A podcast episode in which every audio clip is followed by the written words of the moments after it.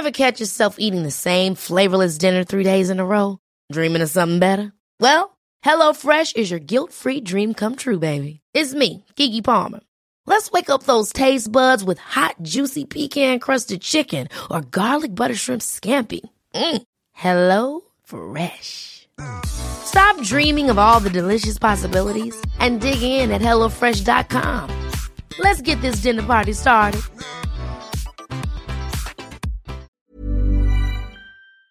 This is Oliver Askew, and you're listening to Indie Podden.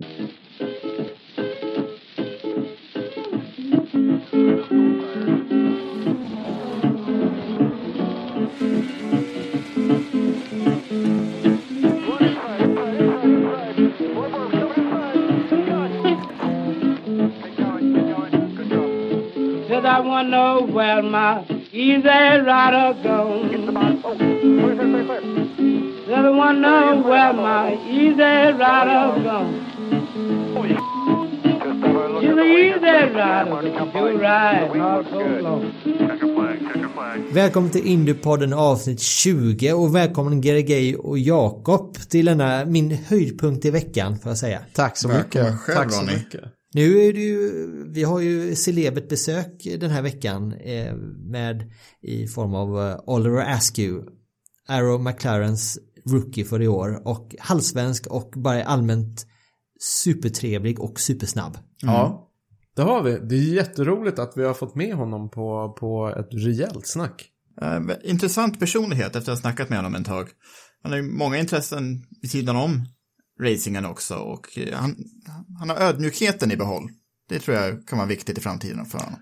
Han verkade ha en, eh, och det tror jag lyssnarna också kommer märka när ni lyssnar på samtalet med, med Oliver, att han verkar ha eh, rejält med självdistans.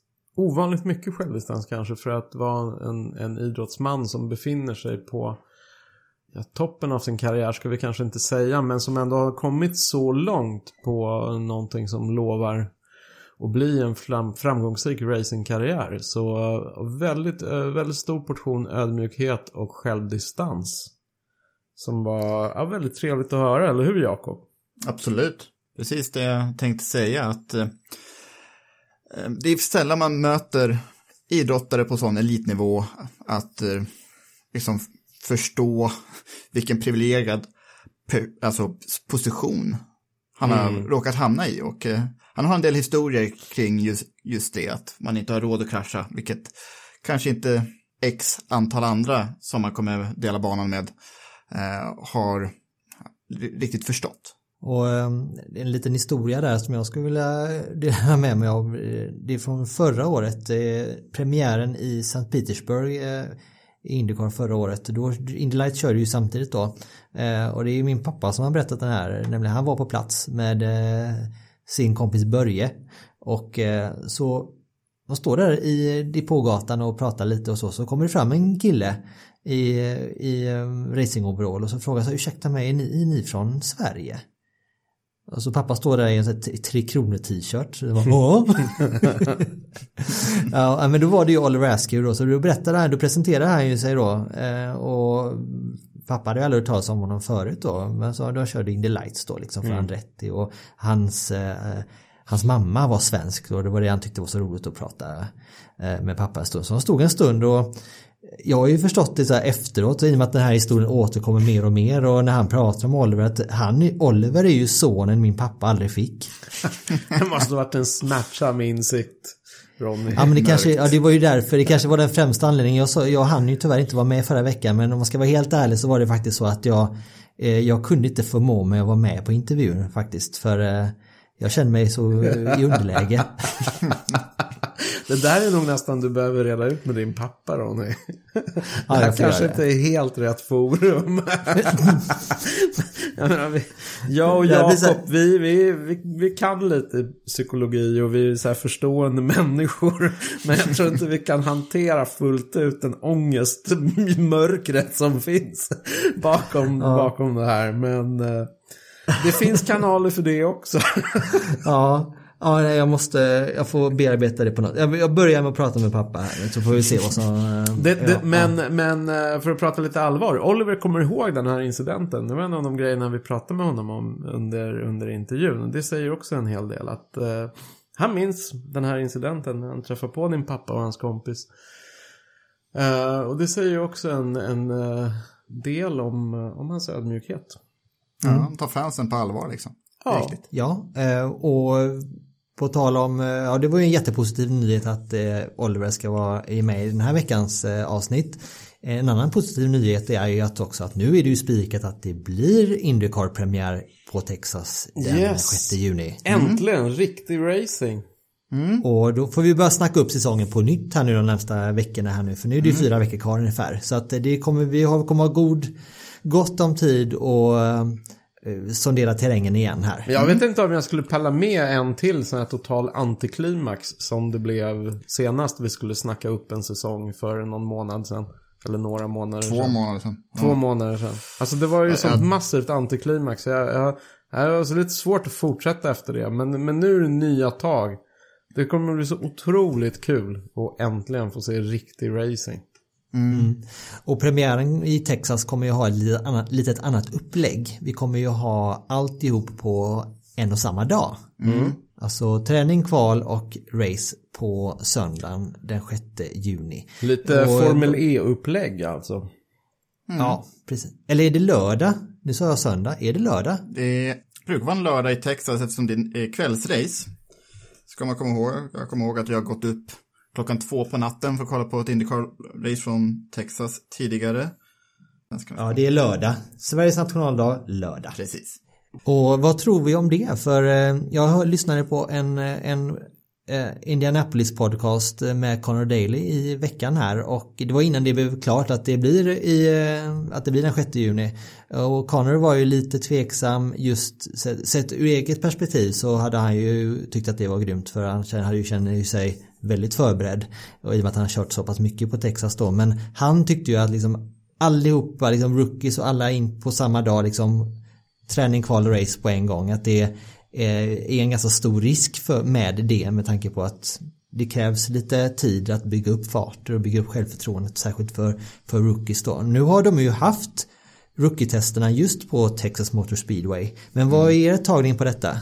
Ja, med tanke på det ganska bra nivå på årets rookies och det är inte särskilt många heller. Det är Ryan Sweekay, Olvescu och Alex Palou som är, jag tror jag bekräftade för hela säsongen i alla fall och sen kanske Felipe Nasa dyker upp men um, alltså startlistan är ju inte klar än så jag, och det är ingen av de här rookieförarna som uh, jag liksom oroar mig för. De är ju de är där på merit allihopa.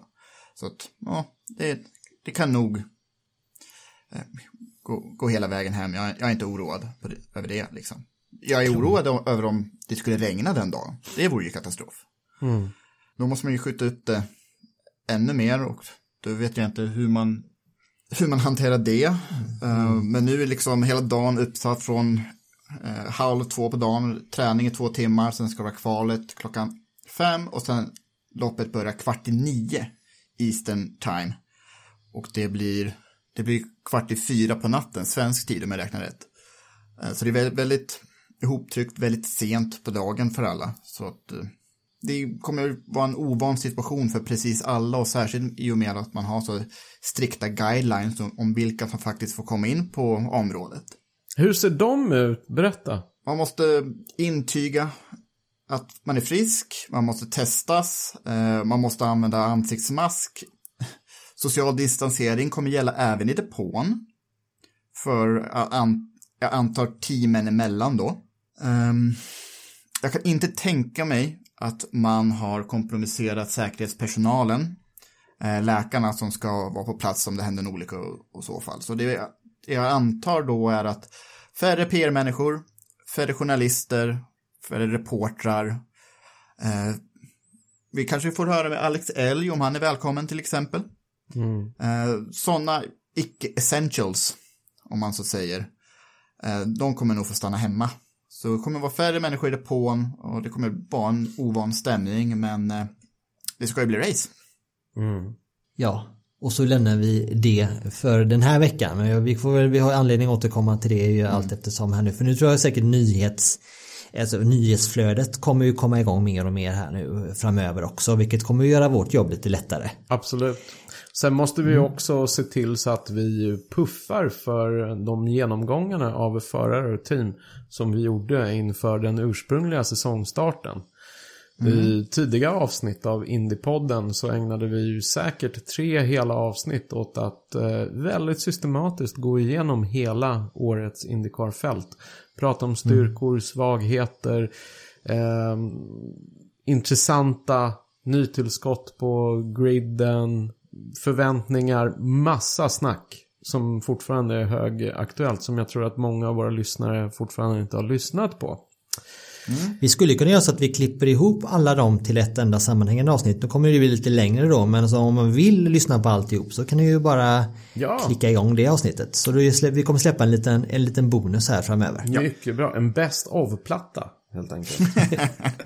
Best of griden 2020. Absolut Indiepodden 20. Well. Ja, det blir bra. Eller vad hette de här Ja. blandbanden? Mr Music.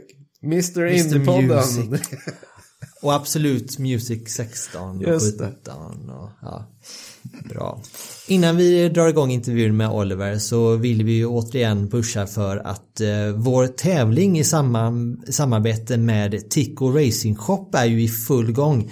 Eh, Tico Racing Shop som drivs av Tico Persson som är en, som Gergay sa senast, en, en eh, institution inom svensk motorsport som åker runt på alla tävlingar, inhemska tävlingar och eh, säljer sina modell, modell, bilmodeller och har en, en av Sveriges, kanske Nordens, kanske Europas fetaste samlingar av memorabilia från Formel 1 framförallt och, och sportvagnar. Mm. Eh, Och eh, tävlingen som vi hade nu som vi annonserade förra veckan det var ju att man har möjlighet att vinna en eh, modell av Felix Indycar-bil från förra året och en autograf. Eh, I eh, bilen är i skala 1 till 18 eh, och den är ju den är värd, upp, värd 1200 kronor. Och eh, det man behöver göra då för att vara med och tävla om det här det är att man går in på tickoracing.se och så letar man upp Felix bilmodeller där och så kan man se hur många artiklar eller hur många bilmodeller har Tico till försäljning. Då inklusive de som är slutsålda för tillfället och de som inte är det. Men hur många modeller eller hur många artikelnummer av Felix bilar finns till salu på ticoracing.se. Vi har fått in, vi har fått in några stycken, en hel del bilar faktiskt. Så att, eh, Vad gör man med den siffran fortsätta. då?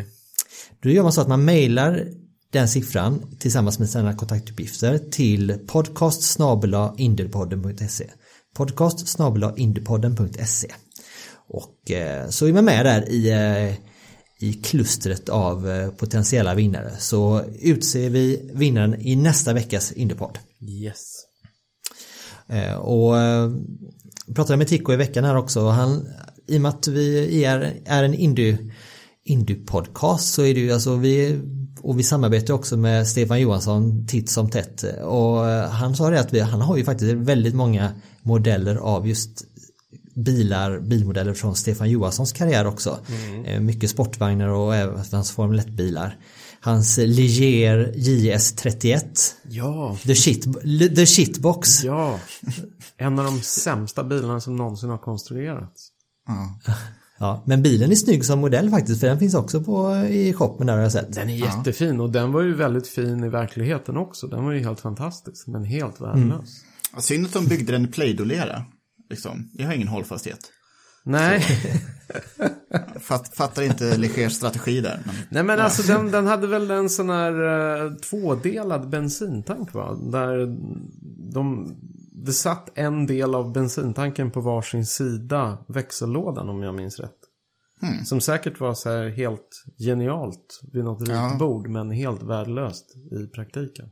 Ja, vid Stefans kommentarer att döma så tror jag att hela bilen var tvådelad. För framhjulen och bakhjulen verkar inte sitta ihop särskilt väl. Nej, jag tror att den, Men- den eh, strukturella rigiditeten i längsled fanns liksom inte där när du har två, två uh, bränsletankar som, som kämpar för att, för att hålla ihop bilen. Liksom. Nej. Ja, det låter vanskligt faktiskt. Yes. Men eh, ja, så stort tack till Tico Racing Shop för vårt samarbete och eh, också vi passar på att tacka Automotorsport också som vi vårt samarbete fortsätter ju såklart och eh, i kommande vecka här nu nästa vecka så släpps ju också i ett nummer där eh, vår en simracing special där vi tre har varit med och bidragit med innehåll. Just det. Mm, precis. Så jag tycker vi ska pusha för också att om Ja. ni vill eh, få till er lite, lite input där kring om ni själva vill komma igång eller bara läsa om det och njuta en stund i hängmattan här nu så eh, Och faktum är att eh, det är Automotorsport, tidskriften gör en eh, riktig storsatsning på det här med simracing nu under vår försommar. Att eh, det här första numret som, som eh, kommer nu nästa vecka som innehåller eh, artiklar om simracing är det första av tre nummer faktiskt. Tre nummer i rad kommer innehålla olika typer av reportage om eh, simracing med ja, massa olika vinklar, vinklar och, och intressanta fakta om egentligen virtuell motorsport överhuvudtaget. Så jättemycket läsning. Naturligtvis inspirerad av den här, det här konstiga halvåret vi har haft. Eller konstiga våren där så mycket motorsport har flyttat till flyttat online. Så vi hakar på den trenden för det finns väldigt mycket eh, intressant att läsa, intressanta människor att prata med och ja, många kul vinklar på det här med simracing. Speciellt för folk som kanske själva vill sätta igång. Härligt tycker jag när ett, en, ett sånt mag- magasin av automotorsports dignitet tycker jag som har den flexibiliteten att faktiskt eh, ta till sig den här typen av motorsport också och, och spinna vidare på det och skapa eh, intressanta artiklar att läsa. Så att jag tycker all, all cred till dem för, för detta också. Ja, verkligen. Och jag menar, jag hade faktiskt tänkt på det att eh, det är så lätt att deppa ihop inför hela den här coronaskiten. Men, eh, men eh, icke desto mindre, det kan finnas vissa enstaka positiva effekter av den här pandemin. Och jag tror att den här explosionen kring virtuell motorsport skulle faktiskt, i alla fall för oss motorsportintresserade, kunna vara en sån där, en sån där positiv eh, bieffekt av, av den här hemska pandemin som har förstört så många av våra, våra planer och, och så mycket av den underhållning vi, vi har sett fram emot. Så, men, men någonting positivt som, som kanske kommer ur det här är att uh, virtuell motorsport verkligen blir, uppnår en bredd som den tidigare inte riktigt har, har uh, gjort. Vad säger vi, ska vi dra igång intervjun med Oliver Askew? Jag tror nästan det va? Well, anyway, let's uh, get started. Hi, Oliver, and uh, very welcome to Indiepodden, the only Swedish language podcast entirely devoted to IndyCar racing. And we are absolutely delighted to have you on. Yeah, thank you very much for having me. Thanks for the invite. Thank you. So you have not yet made your actual IndyCar debut, but you just finished this virtual IndyCar iRacing Challenge season. Uh, how do you feel about that? And well, what happened on Saturday? Yeah, I, th- I think I've gone the, the longest time um, calling myself an IndyCar driver without actually racing. So it's a difficult situation, but luckily, yes, like we like you said, we've had this iRacing uh, IndyCar challenge, uh, fortunately, to kind of keep us busy and, and to keep us sharp. And um, it's actually a really, really great platform, um, very well known throughout the racing industry. And it seems like esports are getting bigger and bigger. So um, this event and events across the world in Formula One, be it supercars, are really boosting the, the esports um, scene, I guess you could say. Mm. But it wouldn't, uh, for me, it, it, it was up and down. Um, I've never been big into, into iRacing. I've never had my own simulator or my own iRacing account. So it was a, it was a learning process for me, like a lot of other drivers, um, in, in the IndyCar series. So, um, the first race in Watkins Glen went, went pretty well. Um, we qualified, I think, fifth or sixth and finished, uh, finished fourth or fifth, I think it was. Mm. And then we had some struggles there in, in the mid season. And, and, um, as you know, it's, it's quite easy to make contact because you're not, you know, immersed in, in the actual car and um, there's some there's some glitches here and there, which which just come it just comes with with esports racing. But um, and then we, we finally, of, of course, I, I, think most of you guys tuned into the last race in Indianapolis. It was really really good for us. Um, unfortunately, we had to start a uh, little little mistake by myself in qualifying. We had to start 23rd.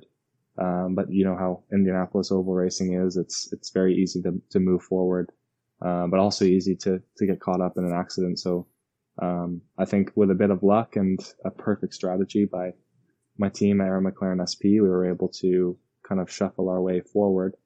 And then we were there at the end with probably the freshest or one of the freshest tires in, in the last five laps. So, um, I think that was, uh, that was our race to, to win there, um, or my, myself and, and Marcus. Um, Marcus made a really good pass into turn three on the last lap, and um, him and, and my teammate Patricio made made contact in, in turn four, which kind of which basically gifted me the win, and then um, Santino came in and made a made a very um, questionable move there and at the finish line. Mm. Has he uh, bought you some milk yet? no, no, no, he hasn't. I was, I was just, I was just joking with him. Um, yeah, yeah, just poking some fun. All right. Uh, so, do you think that you will do more of iRacing esports in the future? Uh, I'm sure we will. Um, our first race is still scheduled for the, the first weekend of June mm-hmm. in, at Texas Motor Speedway. So it seems like that's still going to happen.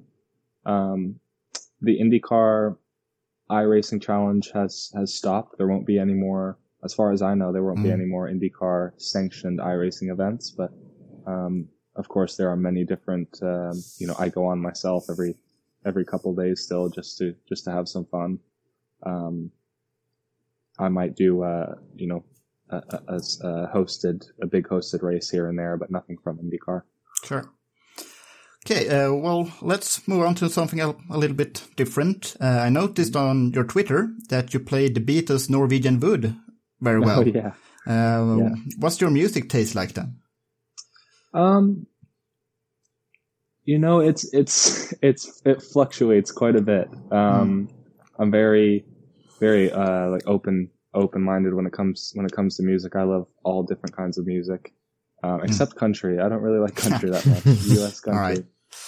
Um, yeah, I, I, have an electric guitar back home with with an amplifier where I like to play some some Offspring or some Metallica. Um, I'm not really that good, but I can, you know, I'm, I'm making progress. So my dad was in a garage band back when I was six or seven years old, and that's kind of how I was. He played bass guitar, and that's kind of how I was introduced to to playing guitar and I've just been picking it up every once in a while since then. Maybe we'll hear you and Colton Herta playing something together in the future. But yeah, yeah I've, I've, I've always thought of that. I think it'd be really cool. Um, Will Power also pay, plays the drums, and there's there's actually a lot of people um, in the sport who who play an instrument. You just don't really they just kind of keep it private. So hmm. um, I've always I've always kept my music private, and uh, just recently I've been I've been starting to post post some songs that I've been learning and people seem to like it. So um, of course with this quarantine I have a little bit of extra time as well. Just strikes me that Kenny Bräck uh, is uh, quite a good guitar player, if I remember yeah. correctly. So I was just wondering, if, is there anything in, in sort of the being a musician or playing music and driving a race car really fast? Is there, are there any similarities between the two? Um, maybe, yeah. I mean, I, I'm, I'm thinking stuff like precision comes, and yeah, stuff like that. For sure, that, that's what I was. That's what I was getting to. And mm. When I drive a race car, it's um, I tend to find myself under driving in some places because I want everything to be so precise, you know, mm-hmm. and I I feel I feel like that kind of ties into what I do on the guitar as well. Like if I, if I record, if I record a song on, on my phone and like one note wasn't, wasn't quite right, I'll do it over and over again a hundred times because mm. I want to be mm. perfect, you know? And so it, it, I think that's really the only way it relates to racing, but I, I like to play because it just kind of turns my mind off, you know? Okay. It's, uh, when I'm That's playing guitar, there's nothing else that I can be thinking about at that moment, Mm. right? It's just all like the music and what you're hearing. So that's why I That's like interesting. I'm, I'm thinking that the level of precision you can achieve in the car must sort of also be, be depend on what type of car you're driving. Is that type of, of super high level of precision easier to achieve in your current IndyCar than in previous cars you've driven? Well, I'd say it's it's harder at the moment because I haven't had enough experience and seat time in the car. Um, the best drivers in IndyCar right now, for example, Will Power, I think I personally think he's the quickest driver in IndyCar at the moment Hmm. to put on the put- put down the one single lap. I think he's he's the guy to beat, and he is able to be he's able to be so precise and so perfect while Hmm. being on the complete edge at the same time, right? And I think that's that's kind of what I'm striving for. And um, to get there, I need to take a different approach to my driving style to kind of push over the limit in some some areas so that I can bring it back and then and then turn it into my my precise my precise uh, driving style. Okay. But I was thinking, I mean, yeah, from a Swedish perspective, there has been a real great surge in interest in IndyCar racing thanks to Felix Rosenqvist and uh, Marcus Ericsson. But uh, could you tell us a little bit about your Swedish background? Yeah, so my mom um, is born and, and raised in, in southern Sweden around Ystad. Mhm. Um, she moved to the States and, and met my dad in South Beach when she was 22, I think, in Florida.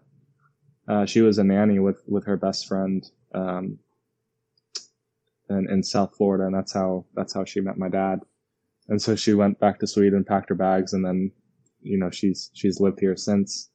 Okay. Um, but all, all of the, you know, the family that, that we're close with, uh, my grandparents, my cousins, um, you know, at my, yeah, my aunt and, and uncle, they're, they all live in Sweden and, and we, we try to go there every year. We used to go every summer for midsummer. oh, that's but, cool. um, yeah, that's, now that's in the middle of the, middle of the IndyCar season. So Mm. we try to go in the winter now for Christmas and, uh, my grandparents love that. So yeah, we still have, uh, we have family in, in Reed, Mm. um, family in, in Ystad and some family in, uh, in Stockholm as well. So yeah. That sounds great. That sounds like Yeah. you really have a relationship to the country, to Sweden. Yeah, I, I absolutely love Sweden. I I really wish I could I could speak the language. That was my my New New Year's resolution this year, but it's, it's not going too well. Oh, that was my next question. How your how your Swedish is, but I, I'm not going to force you to demonstrate it. yeah, So, um, you were supposed then to make your debut on home soil in Florida at St. Pete, but then it was quite suddenly uh, cancelled in the middle of Indy Lights practice, I believe. Could you tell us a little bit about that weekend? Uh, you got some good response in helping the team pick up the stuff and so on. Uh, how did you really absorb th- this cancellation of your IndyCar debut? yeah. It was quite quite an emotional weekend. I think not just for me, but for everybody in the paddock. Um, you know, for the people that the caterers and and um, you know the merchants that drove all the way from California and Canada all to to be at that race to you know sell their merchandise and and to you know they had the food stands and also for the mechanics. Um, you know they've been working so hard on on every team. I'm sure that the the two weeks prior to that event, everything is so rushed and condensed. Um, you know after that after the testing we had in Sebring and, and COTA um, you know, there's so much work that put it, that was put into being there and setting up and getting ready to go. Everything was ready to go. The cars were sitting there. You know, I did, did my final seat fit. Every little bits and pieces was perfect. And, um, at first, you know, that, that was the week where the world kind of came, came to a halt where people started to realize and, you know, in Formula One, the NBA, um, sports all over the world became to to realize, okay, we might have to stop what we're doing here. And um, at first, we thought the weekend might be canceled right off the bat, and then they came out and announced that we were going to run without fans. And I think that I thought that that was what we're going to do for the weekend. Nobody really Mm. Thought that it was going to be canceled, and and then um, I don't know who who made this, the decision, whether it was NBC or the health officials, but um, like you said, I think it was midday Friday.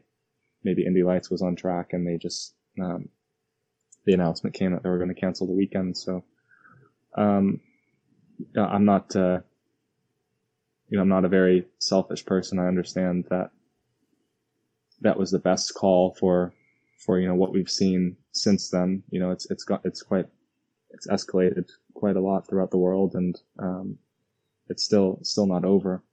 Mm. So it was definitely the the best decision. But um, I mean, for me, I've never experienced anything like that. I don't think anybody has in this in this day and age. And just to think, okay, this I've been working towards IndyCar for the past 15 years, Mm. and every every weekend, you know, you never experience anything like that. And then the day before, I'm supposed to be on track for my first IndyCar race. It's just like the whole world just drops, right? Mm. So it's Mm, sure. it's quite crazy. Um, I, I'm sure many people have a s- have a similar feeling or similar story.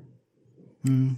must have been so frustrating for for you on a personal level to well as you say you've been working for this for so long and have it cancelled with Mhm. basically no time left before you reach your goal that's yeah that's yeah, I tried to um, try to focus on things w- within my control, right? So um, it's the same for for everyone, and I, I look at it as as an opportunity now to um, get better every day and and try to try to jump jump my my competition in preparation for for the next one. So um, yeah, I, I was surprised at how much how much uh, attention I got for helping pack up the Mhm. pack up the uh, the trailer. Um, Mm. let's say I was I was kind of raised to to help the team and be a team Mm. player, and um, I, I guess you know not uh, many people see that in IndyCar at the top level of of motor racing. So you know I figured, uh, of course, you know on a normal race weekend we come off the come off the track from from racing for two hours and we go straight to debrief and you don't really want to do anything right but just sit Mm. there and Mm. suck oxygen It's, uh, yeah um, I just saw it as a chance to to help the guys and kind of give back a little bit because I know what they were going through as well. Sure. Mm. But uh, let's then speak about this journey of 15 years, as you said.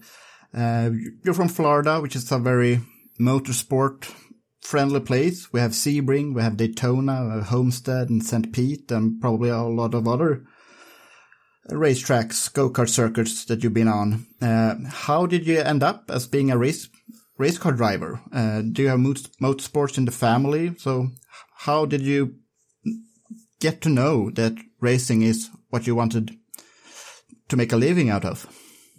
Yeah, racing doesn't run in the family for me, which is um, which isn't normal for for most drivers. You know, normally your your dad or someone in the family kind of brings brings you into it, and uh, for me, it was just something that we stumbled upon. Uh, I think when I was seven or, or eight years old. Uh, back in back in Florida, our, our home track is Palm Beach International Raceway, uh, back then known as Moroso Motorsports Park, and we had uh, maybe we saw a flyer or heard from a friend that we um, should go out to the to the karting track and rent some go karts for some fun. And um, yeah, my dad and I went out there. Originally, the go karts were broken, so they um, so we we turned around and went back home and said, okay, we'll come back another day. And uh, we decided to go back the the next week, and they were fixed. And I had I had an absolute blast and so funny because I can remember that day so clearly, but um, days after that, I, I can't remember so much at all.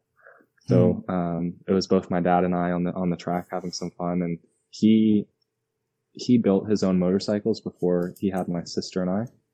Um, my mom, my mom and my dad rode motorcycles in in Miami, and um, so he had his own toolbox from that and kind of understood how to to work on a on a go kart. So after that, we we decided to to buy our own kart and do some club racing, and um, it was like a father son hobby, right? We didn't. I didn't know anything about racing. I didn't know anything about IndyCar or what could happen after. Um, it was just, it was just a hobby and, and a, and some, some fun that I really enjoyed. Um, you know, just being by myself in the car, just trying to, to better myself every day. And, um, I had, I guess I had a knack for speed, right? So, Mm. yeah, it's, um, looking back at it, it's pretty, pretty crazy to see how, how far we've come. And, and since then we've, we've met some, some really great people in the sport, some, some people that have, that have helped me financially and who have sponsored me to, to get me to the next level and to get me that preparation, um, and seat time that I need in, in the junior levels. And, um, I was sponsored by a, a karting team, Ocala Grand Prix out of Ocala, Florida, which is three hours north of us. And I raced, I raced for that team for, for five years, um, from when I was, I think, 10 to maybe 9 to 14 around that area, 10 to 15 years old. And, um, that really just kickstarted my career and, and kind of turned me into the driver I am today. So yeah, that's, uh, that's the short version of the story. Mhm. But I mean, reading up on your career, it really sounds like you sort of succeeded thanks to your results, basically. That basically whatever you've driven during the last couple of years, you have been really, really successful, right? And step Yeah. by step, you have been able to sort of climb all the way to IndyCar, uh, thanks to your results. Right? Yeah, yeah, that's um because I, I don't I don't come from that much funding and you know there there are several drivers in the sport now who have who have made it um just on raw talent and you don't Mm. you don't see it so much so much anymore but luckily we have series like the road to Indy and um and certain people in the sport who who really try to help help Mm. drivers that don't that don't have the funding to make it obviously racing is super expensive everybody knows Mm. that um, so I didn't really have a choice but to, but to win, to win races and to win championships. And I, I don't, I don't have a, a plan B or, Mm. um, this, this was my only shot, you know, Mm. uh, or else, or else we would have to, to quit and figure something else out, figure something else out. So when I, when I found out about, um, the Team USA scholarship and, and the road to Indy, that's kind of how, that's kind of Mm. where we set our sights, you know. Um, and, and the kart racing world and the car racing world are, are quite separated, at least, at least here in the States. Um, you know, you don't get that much help and that Mm. much guidance to get into car racing or to get to where you want to go, whether it's sport sports car racing or IndyCar. Um, and the Team USA scholarship, that program kind of helped me steer my, kind of helped steer my career in the right direction. Mm. Um, and so I, I won, I won that, uh, scholarship, did a F1600, um, race in Silverstone and Brands Hatch at the end of 2016. And that also invited me to the USF 2000, um, Mm. scholarship shootout, which was in Laguna Seca. I think it was in December at the end of 2016. And that was a, that was a three day event. Um, and the winner of that won $200,000 to race Hmm. in USF 2000 in the following year, which was 2017. So yeah, I, I really just, um, that event and winning that, that scholarship, um, enabled me to, to kind of, um, it just gave me the opportunity to, to show what I could do in the series. And, and eventually with Cape Motorsports, we won that. And that kind of just propelled me to, through the road to Indy. So Mm. yeah, it was, it was really, uh, really awesome opportunity and, and very, very thankful and, and, um, Yeah. feel a little bit lucky as well to have, to have won that amount of money to, to race and in the, uh, the junior levels of, of American open wheel racing. But I guess looking back uh, over the last couple of years and what you have achieved, that must be very satisfying, I guess, to know that you have sort of reached all this this far on raw talent and with Mhm. the help of your results. Yeah, it's, it's, um, it's kind of hard for me to, to think about sometimes because I'm, Mm. I never feel satisfied really. You know, I've, Mm. I've noticed that recently. Like I've, four years ago, I'm like, I'm thinking to myself, okay, IndyCar, it's, it's almost untouchable at the moment. Like I, how, how Mm. amazing would it be to, be racing an IndyCar full time for one of the best teams in the world, you know. Um, and that's, that's where I'm at now, but I, I don't feel like, like I did back then, you know, I, I don't feel satisfied. I feel like I'm looking towards the next, the next challenge Sure. always, and I don't have time to kind of, um, appreciate where I, where I came from. And, and of course I, I need to, it's, it's healthy to, to think about, um, and to, and to remember where I came from and to Yeah. enjoy the moment. Um, but I just, I just, I struggle sometimes to, to find that space. But when when do you think that you, for yourself, sort of realized that you, you're actually good enough to make this a profession? Um, I, I'd say, I'd say in 2017 when, when I started winning USF 2000 races and Mm. even then, um, you know, I'm not, I'm not a very self-confident person, I don't think. And, um, I always, I always tend to think that there's, that the drivers I'm with are, are better than me, you know, Hmm. which, which in a way, sure, can, can, can hurt, but in a way, like it makes, makes me want it even more, right? I'm never really satisfied and never really sat, like, uh, happy with, with my performances. Like there's always little Mm. things where we could have done better. Um, but of, of course, when, when I started winning races in- in front of, you know, IndyCar fans and at the track on IndyCar weekends, you know, I realized that, okay, this, I'm capable Mm. and I have the talent to, to make this happen and to make this work. It's just, just a matter of, Mm. um, centering that, that talent and, and making sure I get the most out of myself. Mm. Right. So that's, that's where most of my, most of my thoughts Mm. went. Mm. While on Road to Indy, uh, I counted that you made 48 starts in three years in three different classes of cars, but you only ever had two did not finishes.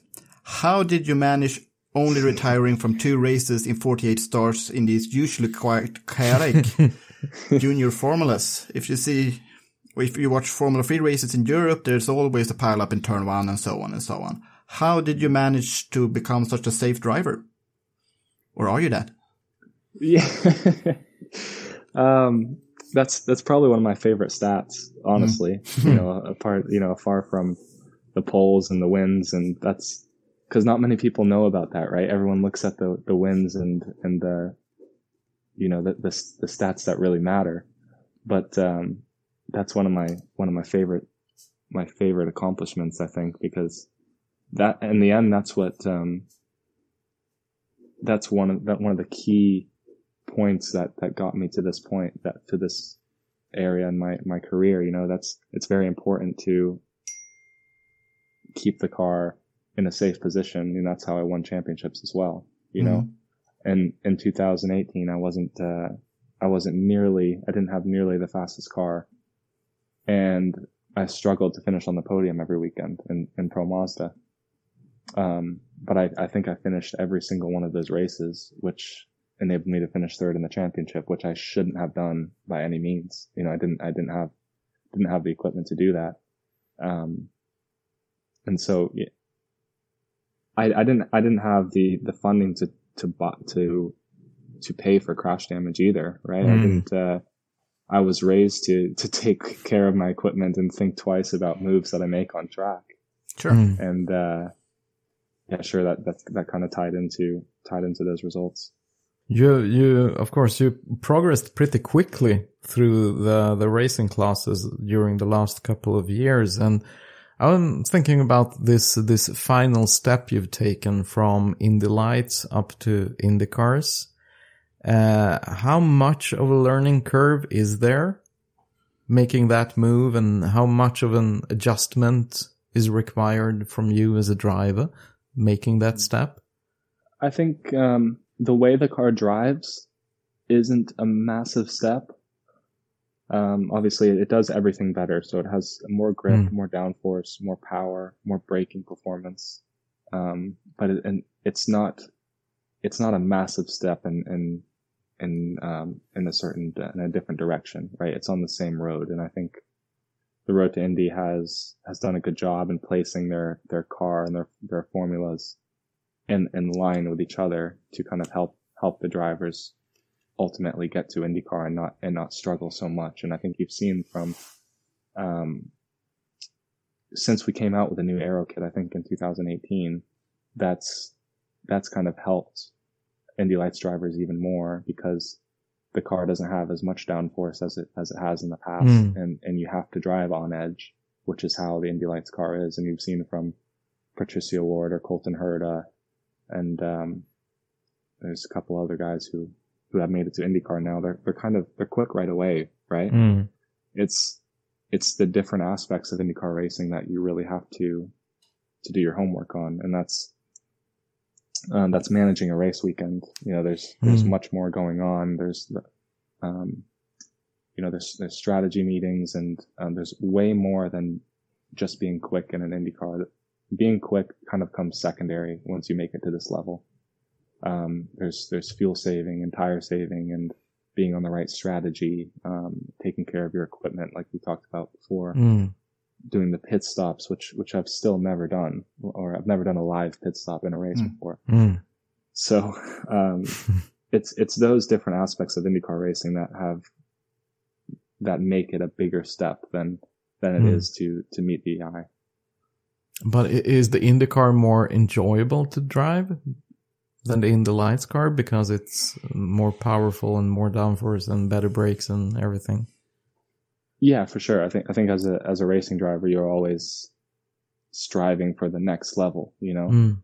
because you know you spend spend a couple of weekends and a couple of tests in, in a car and it becomes becomes slow again almost you know everything Mm. slows down and you feel in control and you're always striving for that for that next step right so um, it's it's definitely an, an enjoyable car to drive and Mm. um, you really have to manhandle it to get the time out of the car you really have to like i said you have to drive over the tire and um, and really work the steering wheel Mm. especially through the high speed corners. I've noticed. So, um, some some drivers get a hold of that quite quickly, and some drivers uh, need to uh, need to adapt themselves to it. So, Mm. Is that adaptation to the car maybe your biggest challenge in this coming rookie season of yours, or are there other aspects of taking this step up to IndyCar which maybe even bigger challenges?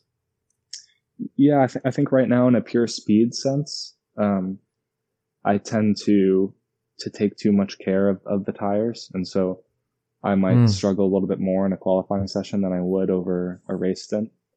Um, that's I mean on paper that's what it looks like right now, but obviously we haven't haven't experienced the real thing, so um, so that's sure that's an area where I know you know I don't have to be told that that's that's where I need to work. I, I already know that um, um, from from my experience, I need to work in that area uh, and pay attention to that area. Mm. But um, as far as the other aspects, which I just I just spoke about, it's it's more of experience um, and, and experience the race weekend that experiencing the race weekend that will that will help that um, you know with the pit stops and the fuel saving and and that's that's one area where I think iRacing has helped a little bit because we have our our engineers and our strategists and, and the whole Mm. timing stand tuned in to every session of, of the iRacing IndyCar challenge Yeah. and the we use the same software and the same systems as we would in real life to make sure we're on the right strategy and to and to see um, um, all the different uh, factors, you know. That's that pretty cool to be able Yeah. to sort of, uh, in a virtual sense, uh, Mhm. get accustomed to procedures and uh, equipment. Yeah, yeah, and I, I, that's uh, that's just one one less thing I'll have to worry about when when I'm on track because I'll, I've already heard these different these different calls on the radio and Mm. um, I've already experienced these these. Uh, it was actually even better to to go through that in iRacing because it, it was it was an open open mic, so we're using Discord, and I can hear all the conversations that these strategists are having, so I can understand what kind of information they're looking for from me Mm. and kind of understand where their minds are at. So when it's uh, when it comes time to to real racing, I can I can give them even better feedback from Mm. from uh, you know where the tires are at and what you know what uh, what kind of lap or traffic that I'm in right now. So, so you know little things like that that make a big difference in the end of the race. Mm. That was one of the fun things with the iRacing challenge that you could eavesdrop on the drivers' conversations while they were driving. uh, never heard anything like that before, and uh, I can understand Will Power's chat being disabled and and so on. uh, but um, that's in the past now, hopefully. Uh, the season is supposed to start on June 6th. Svenska nationaldagen. Swedish National Day. Yay. Yeah. But um, how, what will the coming month look like for you and the team? So right now the team um, is in the process of going back to work. Hmm? It, it looks like they're going to uh, take shifts, so maybe not the whole team will be back in there. So we probably have, uh, let's say, maybe four, 50 people in the shop. Hmm? I think working there. So maybe there'll be half that every other day. Um, just to just to, to minimize the amount of of uh, bodies or people working together so closely. So, um, yeah, that, that's that's pretty exciting to get the uh, get the mechanics and, and crew back in the shop. And I'm in Indianapolis now to um, work with my trainer and to you know just to to, to get back on my my regimen. Um, obviously, I have I have the simulator here as well, which which um, which which helps keep me sharp in, in some ways. I have a I got a nice steering engine, so I can I can turn up the weight of it and um, the the steering weight and the force feedback, which which kind of simulates what it's like in, in the car. So um, I I also just got a road bike too, which which is has always been a, a goal of mine to to have. I, I love biking, so hopefully the, the weather will warm up here soon and uh, I can get back outside some more. And um, yeah, that's that's pretty much it. Hmm. I play some guitar. Sure. Yeah. Thank you so much, Oliver. Hmm? yeah. Thanks. Thanks a lot for having me. Anytime, guys. Hopefully, uh, I'll see you Yeah, see you at some races this year. I, I just read that it's your teammate, P- Pat O'Ward's birthday today. Oh, is Oh. it? Good. Uh, and- good call. So Thanks for the reminder. you're not been invited to a big party since the Cinco de Mayo also. So oh no, he's in he's in Texas. He's slacking. Ah, okay, you get on well, you and Pato, Yeah, yeah. We're we're uh, we're good friends. Yeah. and you may get to become teammates with Fernando Alonso also. Uh, Yeah, maybe that's, later that's what this it summer. looks like. yeah, Um, in, in August when we go racing at the speedway. That's, that's And what it uh, seems to look like. Zak Brown also mentioned Jimmie Johnson and Jenson Button. So the Hmm. the third car in your in your team may become kind of an all star car. yeah. so no pressure there. Um, do you look forward to have any of these old veterans but in other disciplines joining you? Yeah, definitely. They they bring so much experience to to the team and um, to Pato and myself, and uh, I'm just I'm just looking forward to see how they work. You know, how they how they manage the weekend and what kind of you know their lingo when they're giving feedback and um, just their style of of driving and and looking over data. Um, you know, they they've they've driven Formula One. They've you know they've they've seen it all. Um, and to have Jimmie Johnson as well. Um, obviously it's not, not for certain, but, um, I know he was planning on, on testing on a road course right after St. Pete when all this happened. And, um, maybe we'll see him drive a road course one day. So, um, all drivers I, I respect a lot and, um, it'd be really good for the team as well to, to have those names involved in, in our team. And of course, we're we're all expecting you to do well in uh, IndyCar, Oliver. But I'm also expecting Zak Brown to give you a shot in a Formula One car if your debut season in IndyCar goes well. So, yeah, Yeah. No pressure. no pressure there. Thank you very much. Thank you so much. Nice. Cool. Thanks Thank to, you. for the listeners as well. Thanks for having me. Um, enjoy the spring in Sweden.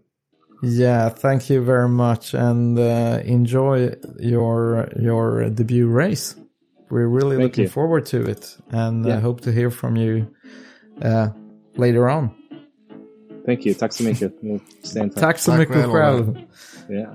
Hej då. Hej då. Said I wanna know where my easy rider gone. I know where my easy rider gone. She's an easy rider, but she do ride hard so long.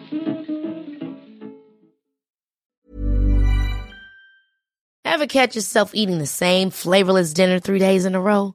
Dreaming of something better? Well, HelloFresh is your guilt-free dream come true, baby. It's me, Keke Palmer. Let's wake up those taste buds with hot, juicy pecan-crusted chicken or garlic butter shrimp scampi. Mm. Hello Fresh. Stop dreaming of all the delicious possibilities and dig in at HelloFresh.com.